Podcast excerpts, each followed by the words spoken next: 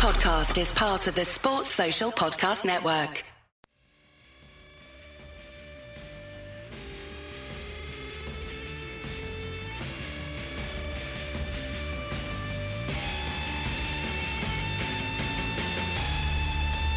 Seahawks fans, wherever you may be, welcome inside the Hawks Playbook Podcast. Join your host, Bill Alvstad, and featuring Seahawks sports writer and football analyst, Keith Myers.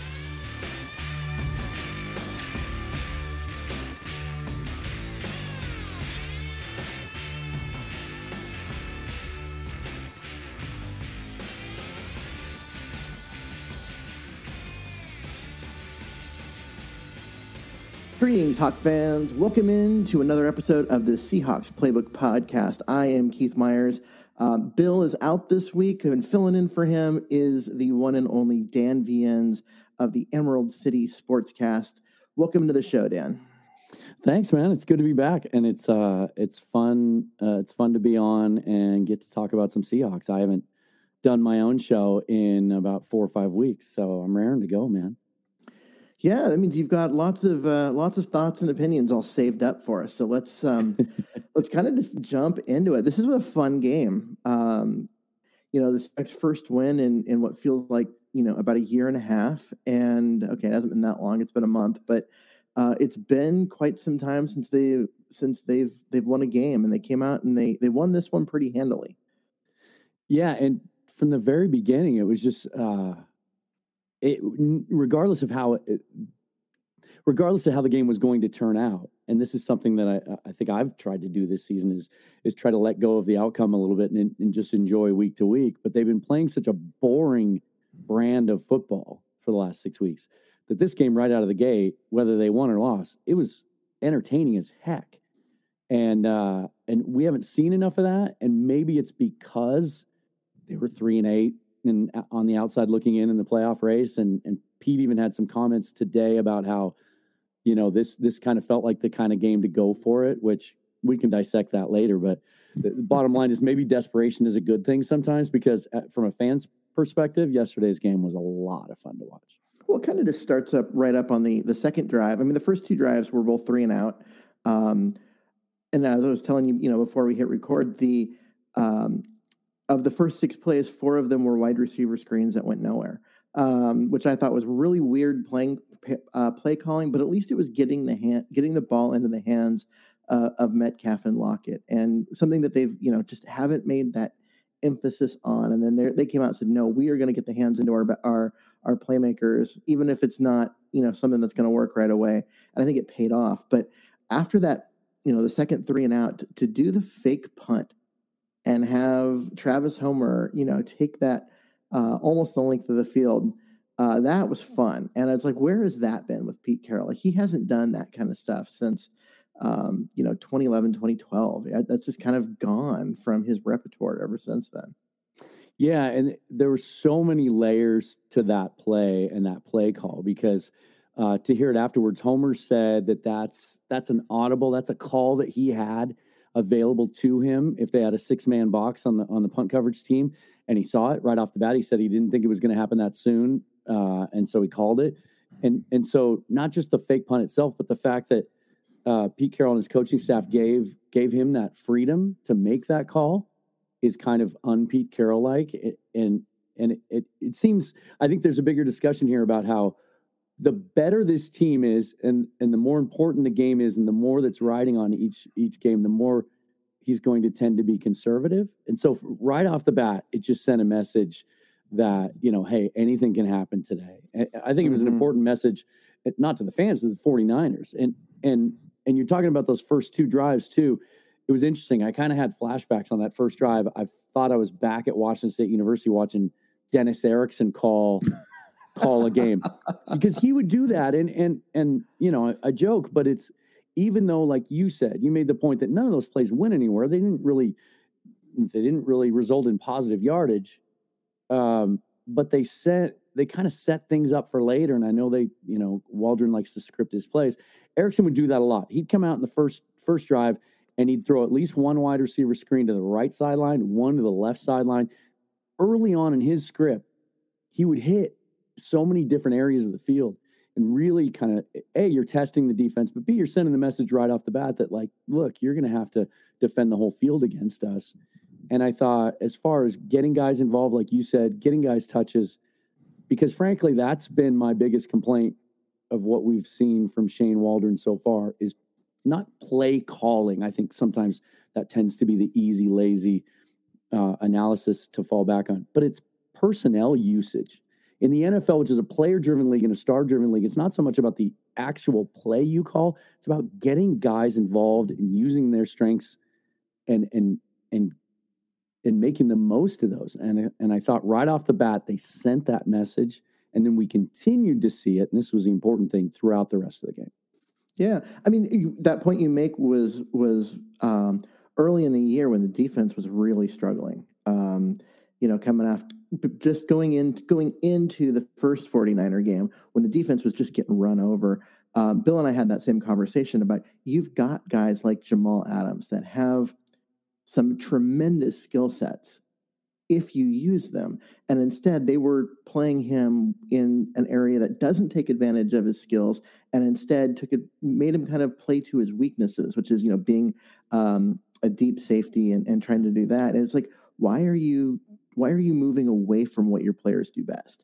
Um, and it felt like you're right. The offense had kind of been doing that a little bit the last couple weeks, um, especially when you got a guy like DK Metcalf, and it, it's not until the fourth quarter that he gets his first target. Yeah. Like that's absurd. Um, and so in this game, for them to go out and, and play to their players' strengths, I thought was a um, was a you know it was a nice thing to see. It was good good to good to see them get the ball to DK, get the ball to Lockett, um, you know, try some things and uh, just kind of be more creative. It was it was definitely a, a more fun uh, brand of football to watch. Yeah, and and even aside from that, they didn't get away from from their, their their, intention to be balanced. They didn't get away from their plan, and we've seen that too many times this year. They'll come out in the first two series, the offense will be ineffective, couple three and outs, and then it just seemed like, especially the four weeks since Russ has been back, they just kind of would scrap whatever game plan they had and just try to try to find explosive plays down the field. Mm-hmm. In this game, even with Chris Carson out for the season, Alex Collins not playing in this game, Adrian Peterson showing up on Tuesday, Rashad Penny battling injuries again as he has all year long, and a lot of uncertainty in the backfield. They stuck with the running game, even though it wasn't wildly successful. I think both those guys ran it. I think they had 21 carries between them and for, for, for 51 70 yards. something yards. Yeah. The, the, Penny the averaged three and a half and, and Peterson averaged 1.6 or seven. And yeah, but they stuck with it eh, enough that it kept the 49ers, uh, you, you know, they had to respect the running game at least. It, yeah, I thought, kept, I thought since the opener, yeah, and since the opener against Indy, which we all agree was was the best offensive game they've had this year, if you don't count the Jaguars game, uh, I thought it was Shane Waldron's best performance and and best execution of a game plan, and and maybe we we saw for the first time kind of what he wants to do when the offense is a little bit more effective. Yeah. Um, the other thing that I think that we kind of gets lost because people look at this and they go, okay, well, you know, um, a one touchdown when the 49ers were down on like the three yard line at the end of the game. It could very easily could have gone the other way. Uh, you also have to take into account that you know, Everett had his probably his worst game as a pro, and with three three turnovers, and That's brutal. One of which led on the next play to a you know Jimmy Garoppolo touchdown pass, and the other yeah. two were coughed up on the goal line. Uh, I mean, just it's like twenty one point swing all on one player, just on him. Yeah, like absolutely. This this game felt like more of a blowout than the, the score ended up being, which is kind of weird. And then especially when you look at um, early in the game where, you know, the 49ers had a 17 7 uh, lead at mm-hmm. one point, And then after that, it was just all Seattle. Uh, even with the turnovers and everything, it was all Seattle um, until that very last drive. But and even then, they couldn't they couldn't kick uh, punch it in. So it was kind of a, a good thing to see this team come out and just you know outplay a team for a change. Yeah, and and for all the the positive signs that we think we've seen over the last four or five weeks, even with the offense struggling, but from the defense and and this plays into how frustrating the season's been. That once the defense got fixed, it's really been consistent against good teams. And this is another example. The Niners mm-hmm. came in here hot. You know, when we played them in Week Four, it wasn't a big surprise when we went down there and beat them. They hadn't really put some things together yet, and they had some injuries they were battling.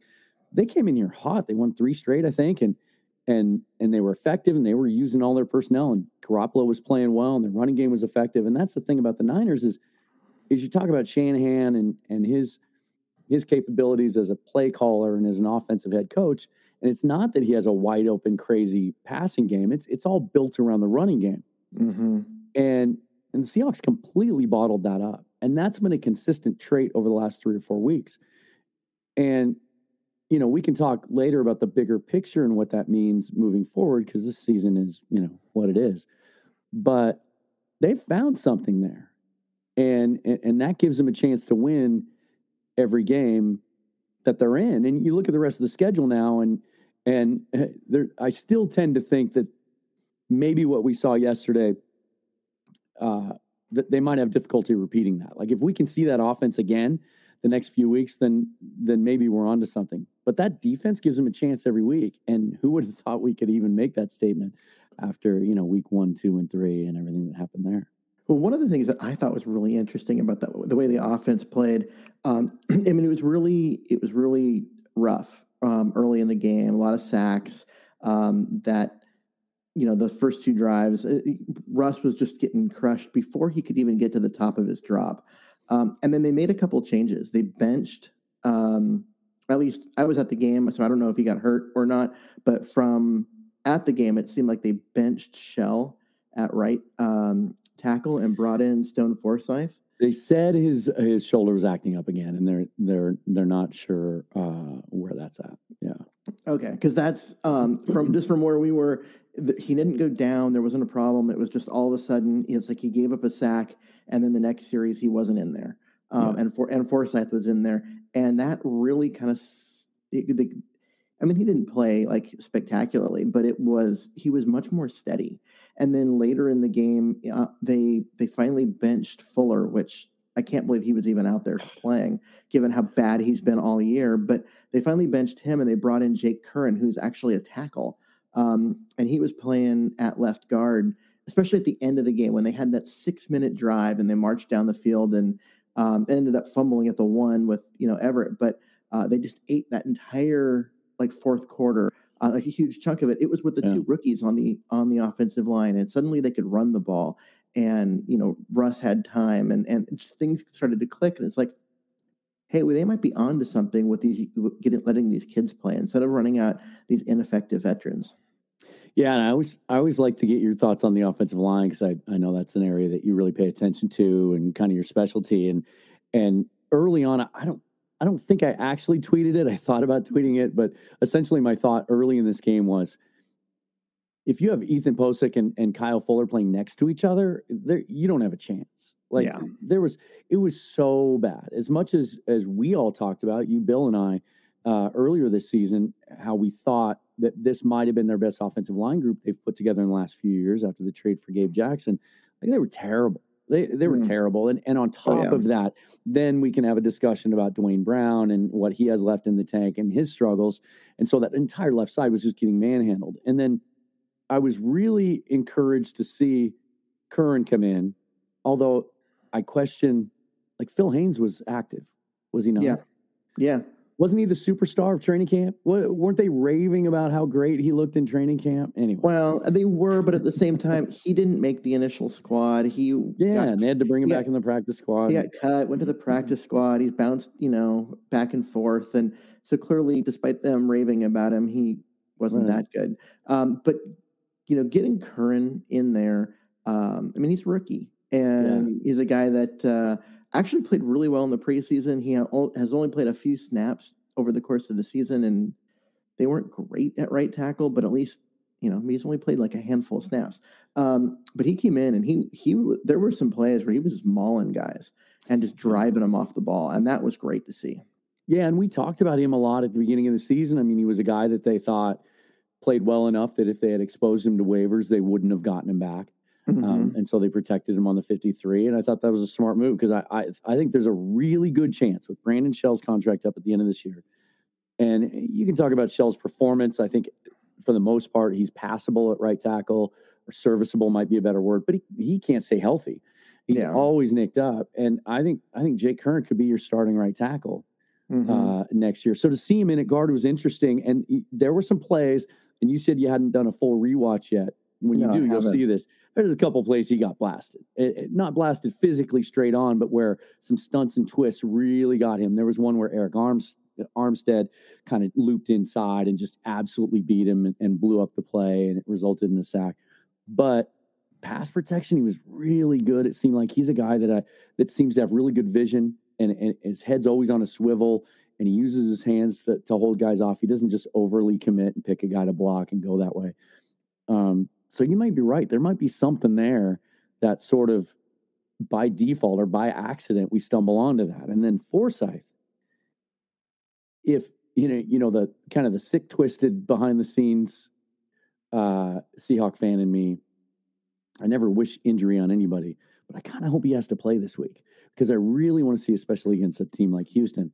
I Yeah. really want to see what he can do because we all thought when he was drafted, you know, the scouting report on him was needs work as a run blocker, but could start today as a pass blocker in the NFL.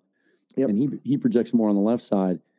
You know, we could be looking at, you know, there was a moment there where Curhan and Forsythe were in the game at the same time. Those could be the bookends next year unless they invest in that position. So um it's it's really fun to watch. And that's the weird part about a season like this is I want to see more stuff like that. I really, at this point, look, the odds of them making the playoffs and making a run are, are I think it, they improved literally from two percent to three percent with with that win. Saw that this morning, that, that that's the actual statistic on that.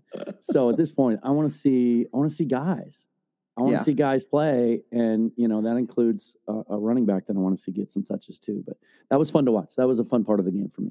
Yeah, and so you know, like I said, I have I haven't gone back and rewatched the game. I was at the game. You can only evaluate so much from uh, from the 300 level. Um, Yeah. But actually, it was.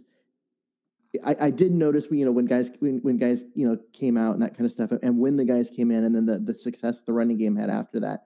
Um, but from where we were sitting, the the the better part I thought was just watching the way the routes developed because being able to to because I was kind of like behind the play um, when you know from the perspective of uh, you know the, in the fourth quarter as as the Seahawks are going down, and so there's a lot of running plays, but when they had to throw it, just watching the way the spacing was, and I felt like this in this game more so than in the last couple, they've done a better job of uh, forcing teams to defend the entire width of the field, not just getting guys deep and pushing the safeties back, but also pulling the linebackers and the um, the cornerbacks wide, and that just opened things up in the middle and allowed Penny, especially Penny, um, there in the fourth quarter, to to have some some opportunities to to just run and and do his thing. So that was actually kind of cool to see them that they they that felt like an adjustment after the last couple weeks. That really made teams defend, really made the 49ers defend the width of the field, not just the depth. So that was kind of nice. It's interesting to hear you say that because I that was um you know that was one of the the real criticisms in the past of our offensive coordinators. There was the the Mhm. famous moment where you know Darrell Bevell was was uh, criticized greatly for simplistic route concepts and archaic route concepts, and Doug Baldwin came out in his defense, and and, and Schottenheimer I think was faced similar criticism. Mhm. Um, but and I do see that from time to time. So it's interesting to, to hear you say that about what you saw in the game yesterday. Is, is we see more complex routes from Shane Waldron? I think more, um, you know, guys kind of kind of faking uh, an, a, slant and then stopping and kind of leaking back outside, things like that. Um, especially against man coverage, and so that was fun. And then we talked about personnel usage and how they got Metcalf and Lockett involved. We finally saw D. Eskridge be part of the game plan and Yeah. get involved and be out there every play. He had a touchdown, um, had a couple nice plays. Three and- catches on three targets and a touchdown. Yeah, really looked like you could see just just a glimmer of why they drafted him and what he could look like, and hmm and uh, and and that was fun to see. I think I, I still hold out hope. I, I think he's a, I think he's a fun player. Oh, his skill set's going to be fun. It's really just unfortunate. He, you know, he had that um, injury in training camp, and then he had that concussion, which just lingered for weeks and weeks, and he had to go see a specialist and and all of that. But to have him finally back and finally playing, he's fun. Like, is he does does he necessarily make the team significantly better at this point? I don't think so, um, but he certainly is fun. And at you know, you're four and eight. Give me all the yeah. fun I can get, yeah. right?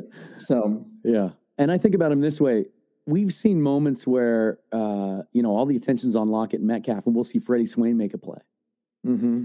And now, if Eskridge can can take that role, that number three role, like he's so much more dynamic than Freddie Swain. And so, even if all you did was give him his touches, um, you know, he's the kind of guy that you better not forget about him, or he's going to burn you. And and we're going to see we're to see some explosive plays out of him. That touchdown was kind of uh, wasn't exactly consistent with what we've seen from him on tape and what his history is and and the reason they drafted him. It was kind of a simple little in route and he just happened to be open and Russ kind of avoided the rush and hit him and he, and he dove into the end zone. He's more of the guy that, that takes the seven yard uh, in breaking route and and and takes it the distance. Mm-hmm. Um, or puts a move on you and gets open deep and, and hits the home run. So um, I think I think that's tip of the iceberg with him. Uh, but speaking of not seeing very much, and and and uh, we have to talk about Rashad Penny, don't we? Do we? I mean, I mean, eleven carries for thirty-five yards isn't like, uh, or I think yeah. that was it. But there were there were signs, there were there were glimpses for the first time mm-hmm. since maybe the game at Philly before he got hurt.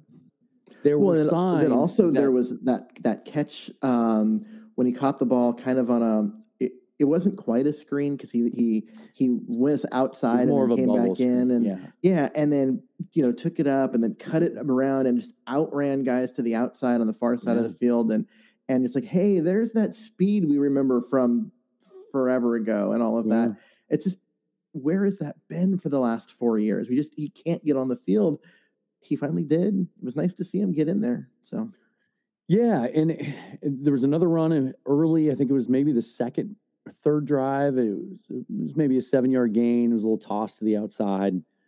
He beat the guy to the edge. He put a little move on a guy, and then he put his shoulder down and, and gained another two yards on the sideline.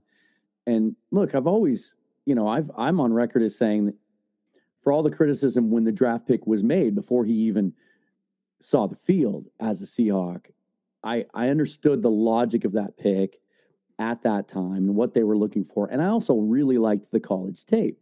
Mm-hmm. Um, and then we saw those glimpses at at LA in that one game, at Philly in that other game. We we've seen those flashes. It's not like dude can't play in the NFL; he just can't stay healthy. Um, I don't know that it's a foregone conclusion that he's not a Seahawk in 2022. I, Man, know, that's gonna that's gonna disappoint a lot of people. I know his contract's up, but he's not. What kind of market is he gonna have? You, he's know, not gonna have one. If if he were to stay healthy these last six games and and and do what he did yesterday and have some 70, 80 yard games and a couple of plays, I mean, if it doesn't cost him anything to bring him back, you know, mm-hmm. don't don't you think they're wanna, gonna want to try one more time, maybe to squeeze some of that some of that water out of that rock? Like like I, mean, I you might as you kind of might as well if, if if you can sign him for a vet man. So if he mm-hmm you know he gets hurt and doesn't play, you're not out anything. He just sits on on Be a one IR deal. for the year. Um, but you know the talent's there. That's the thing with him. The talent is there. It's it's obviously there. He just has to stay healthy so they can use it. But the, and I'm not talking about him being the guy. Like if, if anyone's no. listening to this and they go, you know, whatever. But and I'm not even talking about you. If you want to fix this this team, and, and I don't want to start this discussion yet, but if you want to fix this team for 2022, you know, Carroll's already said we're going to fix Chris Carson's neck. He's going to come back stronger than ever. You can't count either of those guys. No, you can't. You still have to go out and acquire a guy, like the guy. And then you hope that if Chris Carson comes back healthy, he can contribute in some way as a part time player. But if you can bring Penny back for, like you said, the vet minimum on a one year deal, maybe some incentives involved, and mm-hmm. be your mm-hmm. third guy, because he's he's also showing other parts of his game. Like he had a key block yesterday. He had a couple of really yeah. nice blitz pickups. Yeah, that was that, supposed to be a weakness in his game mm-hmm. a couple years ago, and then but he had a couple ones that were that were just stellar um, and really mattered as far as the outcome of the game. you know, Pete talked about the impact that Adrian Peterson had this week just in the locker room, just his presence and and his his his awareness of where he is in his career right now and his ability or or his willingness to share his experiences and, and his knowledge with other players. And I was so upset when I saw he was out there at the beginning. Like, how in the world can a guy walk in on a Wednesday that's 36 years old that clearly has lost two steps, not just the proverbial uh step, and be your bell cow back to start a game? I think they were trying to send a message because to see that Rashad Penny was healthy, that was the thing. When he came in on the third drive, I think I was like, well, wait a minute. If he was healthy, mm-hmm. and why wasn't he starting? I think I think that was maybe his last message he's going to get, and yeah. and he, he needs to respond now if he if he holds out any hope of coming back. Yeah, I, I'm with you on that. Like I was also when he when he started, I was like, I mean, seriously, you, you don't have other guys like uh, there's a guy in the practice squad, Johnson.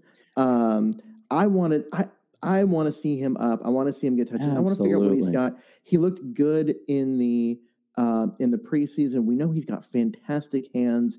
Um, so he's good at catching the ball out of the backfield. Yeah. Get him up here, get him some touches. This is a lost season. Why are you giving all these touches to a, a 36 year old guy in a seventh team and and all of that? But you know, if it was if that was what was needed to, to light a fire under Penny, if that's um, if, him coming in, if Peterson coming in um, just to be a stabilizing force and to give some confidence and everything to the other guys around him and, and to say something to the defense or to the offensive line. Okay, yeah. go for it. But you you can't continue to run this out week after week after week for the rest of the season. That's I have no problem with them coming in and, and, and doing this for a game or two and and having it be a learning experience for everyone.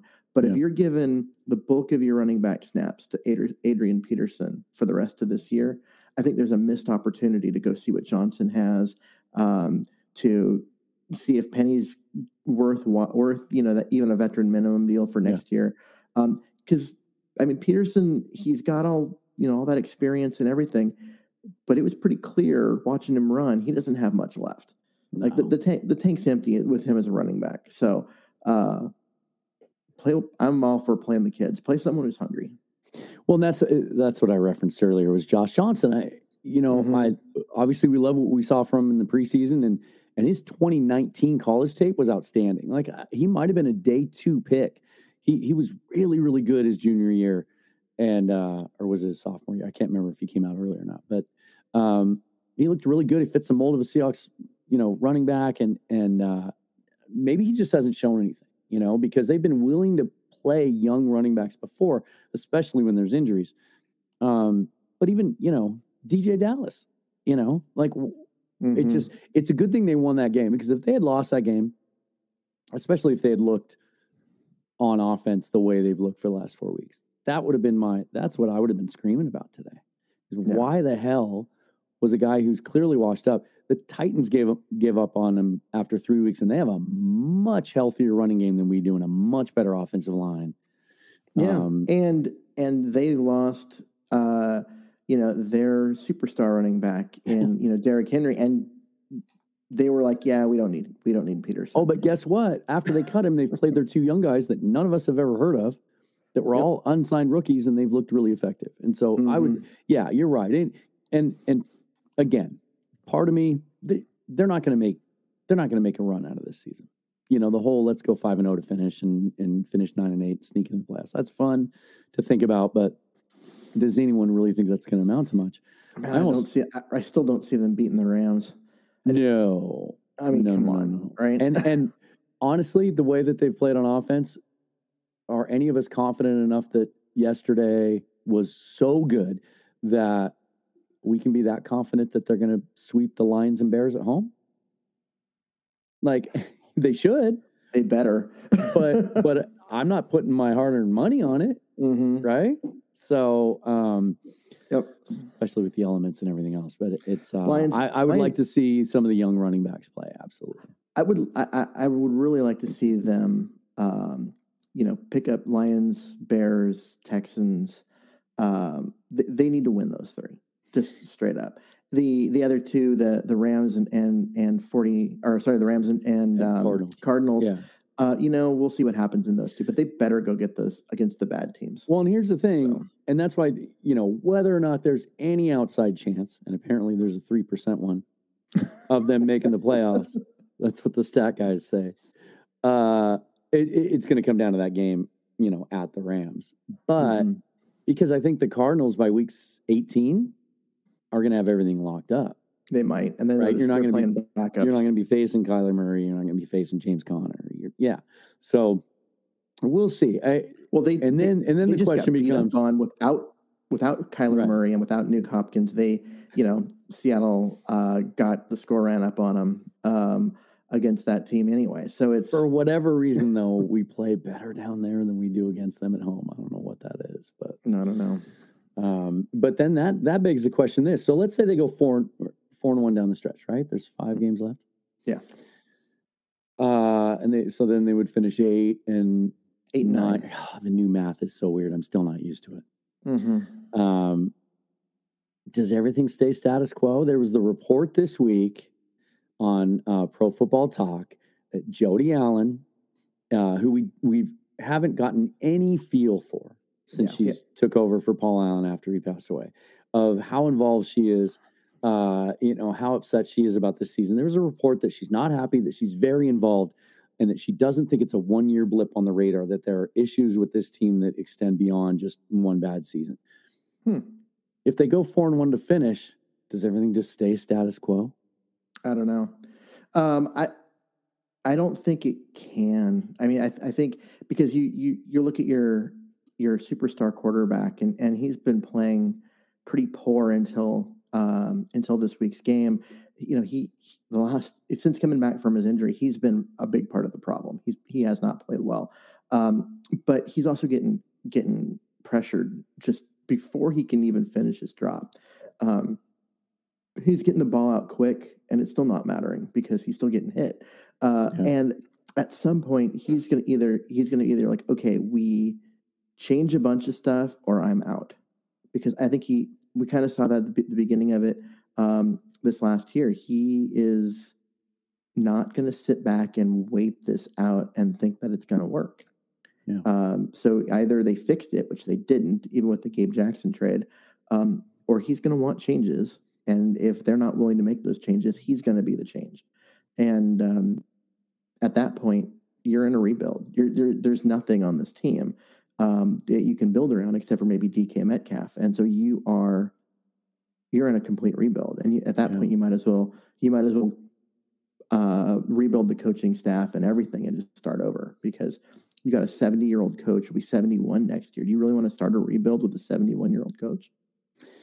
It's there's so many moving parts to it, and obviously the record on the field this year is has sparked some of this conversation.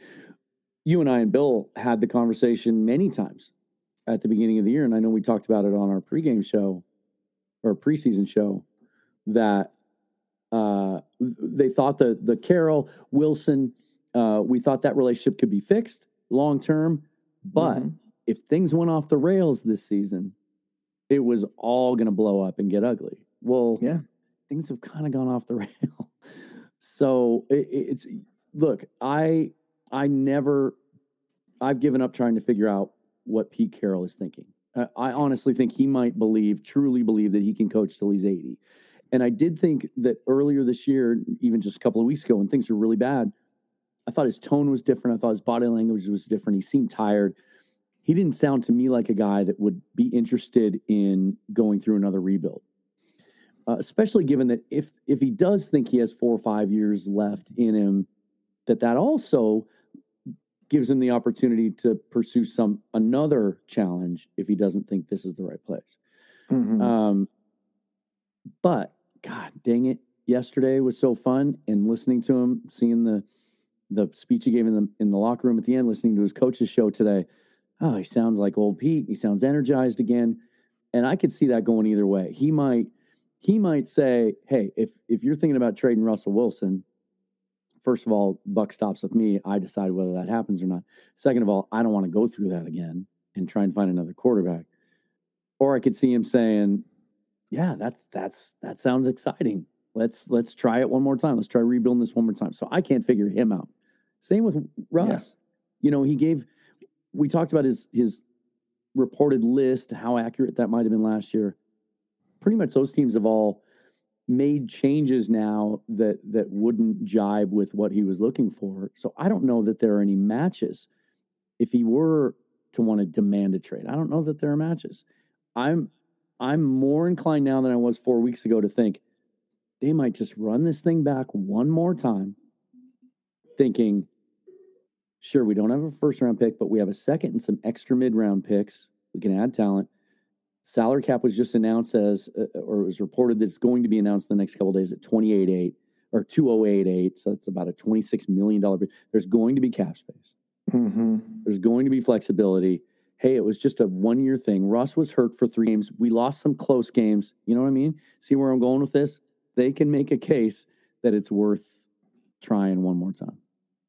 Yeah, I mean, and I mean, I, the reports of Jody Allen being unhappy and thinking this isn't just a one year blip and all of that. I mean, that's interesting, but at the same time, Pete's been this has been the best era of Seahawk football by far. right? This is a team that had that has never had back to back 10 win seasons until Pete Carroll. And the one year they were nine and seven, he was so upset he fired his whole coaching staff and started over. like um, you know that that gives you kind of the idea like it's it's just a thing i think at this point after one bad year i mean they won 12 games last year so after one bad year mm-hmm. he's gone if he decides to go i don't think it i don't think that he's uh, on any kind of hot seat or anything like that um two bad years in a row okay th- then we might be talking but yeah. one off off year off year I, sorry i know people are, are not going to like to hear that but i think he only goes if he wants to I th- yeah, I think one off year energizes that dude more than anything else, and and uh, makes him want to work even harder. Uh, the mm-hmm. only the, here's the caveat. In in my opinion, the only thing that might cause significant change because that Jody Allen report to me it didn't have a lot of teeth to it, didn't have a lot of substance. There were no unnamed sources that were quoted on the record. It was a lot of kind of general mm-hmm. conjecture and speculation. No, it's Mike Florio for you, right? Uh, in the middle of a in the middle of a four game losing streak when people are upset.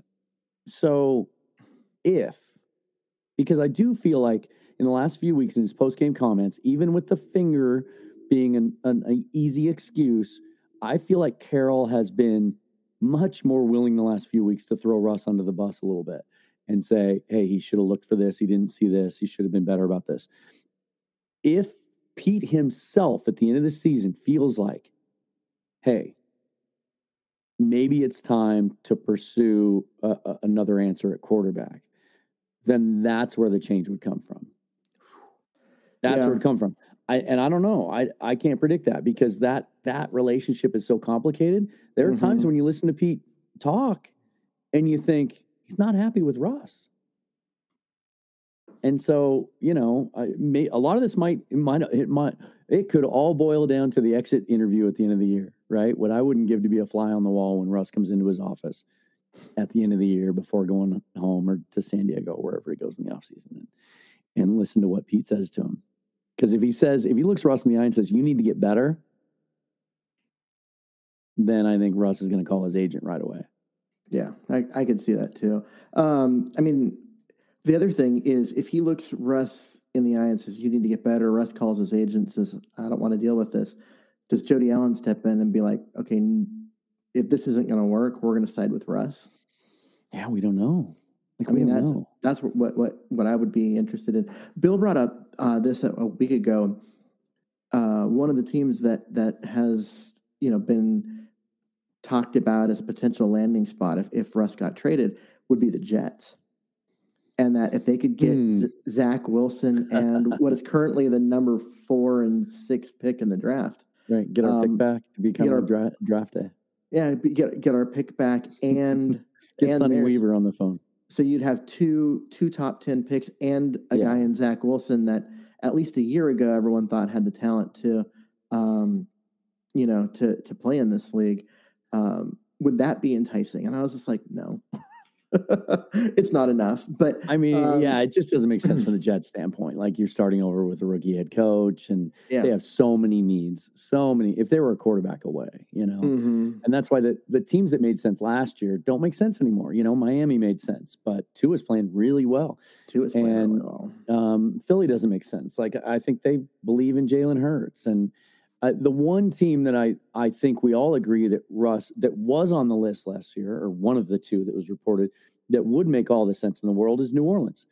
I think Sean Payton might be the perfect coach for him. I think he would. He has stated, or through his you know channels or whatever in those reports, we heard that he wanted. He was intrigued by the idea of playing for Sean Payton, but the Saints are have no cap flexibility. Yeah. And so, you know, for them to make it happen, they'd have to get rid of so many guys that they would ultimately make the destination less less interesting to Russ. Mm-hmm. So I don't think the other one. I just don't think there's an easy one. The Giants, maybe The other one would be Denver, actually, I've heard that. Uh, because they've got the defense. Um, you know, they're they're doing all right with Teddy Bridgewater, and you know Russ would be a massive upgrade there. They've got a running Yeah. game, like they've got great skill position guys. Great I skill mean, position weapons. i- i- if he was willing to go play, and, and you know, if the, if that was added to his list, you know, they could they could want that, but they don't have what Seattle would need to pry. Uh, No, and- so And even and he would probably I could see the appeal, even though John Elway doesn't doesn't run the day to day operations there anymore. He's still involved, and I can see that. mhm.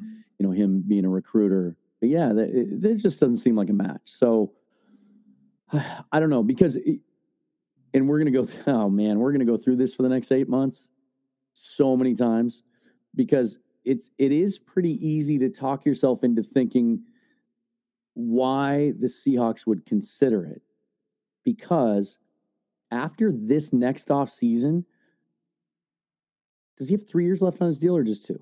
He's got three. Okay. So maybe okay, maybe not. I was going to say after this this next offseason, his his value might be higher than it ever is going to be. Mhm. Um, because once you get to where you only have a year left on your deal, um, you're not going to get as much in return. But I I I think I think yesterday's game was significant in, in that it showed that the guys are still playing hard. Uh, the coaches are are putting good game plans together. They beat a quality opponent and and kind of beat them in all three three phases of the game. I think they're going to play well enough the rest of this year that it's it's going to make an easy decision to to just kind of bring everything back again next year. Yeah, So- that makes sense. So, um, you know, before we go off here, why don't you go ahead and um, tell everyone where they can find you, plug your show, all of that stuff. So it's the Emerald City Sportscast. You can find it on all the the podcast platforms, Spotify and and Apple, iTunes or whatever it's called now on Apple and Stitcher and, and Podbean and all those. Um, and I, and I will get back into it. I've been on hiatus the last five weeks or so. Um, work's been kicking my butt, but I also caught that non-COVID thing uh, that's been going around that that wrecked my voice and and made me sick for about a month. So. Uh, uh, but there's because of that, there's a lot to talk about, and and on that show, I don't just focus on the Seahawks. Talk about the Mariners, even though they're in a lockout right now. There's lots to talk about and some movement that was made uh, by them, uh, some coaching moves with the Huskies and Cougs, and uh, throughout the Pac-12, including today down in Oregon. So uh, we'll be touching on a lot of that stuff, and uh, and then as soon as we get into the off season, it'll be time to have you and Bill back on, and we'll start to talk about all this stuff in greater detail. So uh, on Twitter, I am Seahawks Forever. Uh, you can follow me there as well, and on YouTube, just look for the Emerald City Sportscast. All the shows end up there, and um, and some other bonus content as well. Cool. And so uh, you can find me on Twitter. I'm at Myers NFL. Bill, who's not here, but we'll be back soon, um, is at NW The show is at Hawks Playbook. You can find us at SeahawksPlaybook.com and on every sports uh, podcast uh, app that's ever been out there. Um, and with that, until next time, go Hawks. Go Hawks!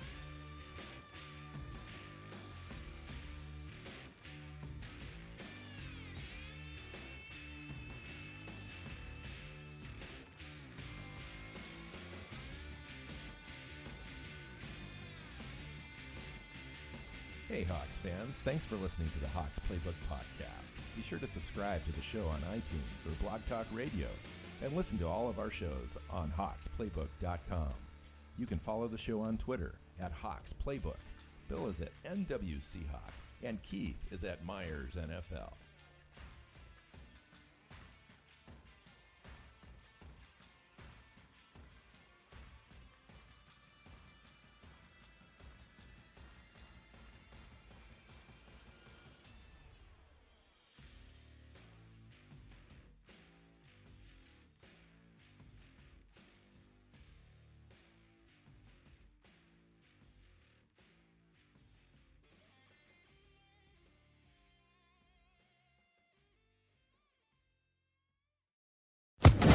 Social Podcast Network.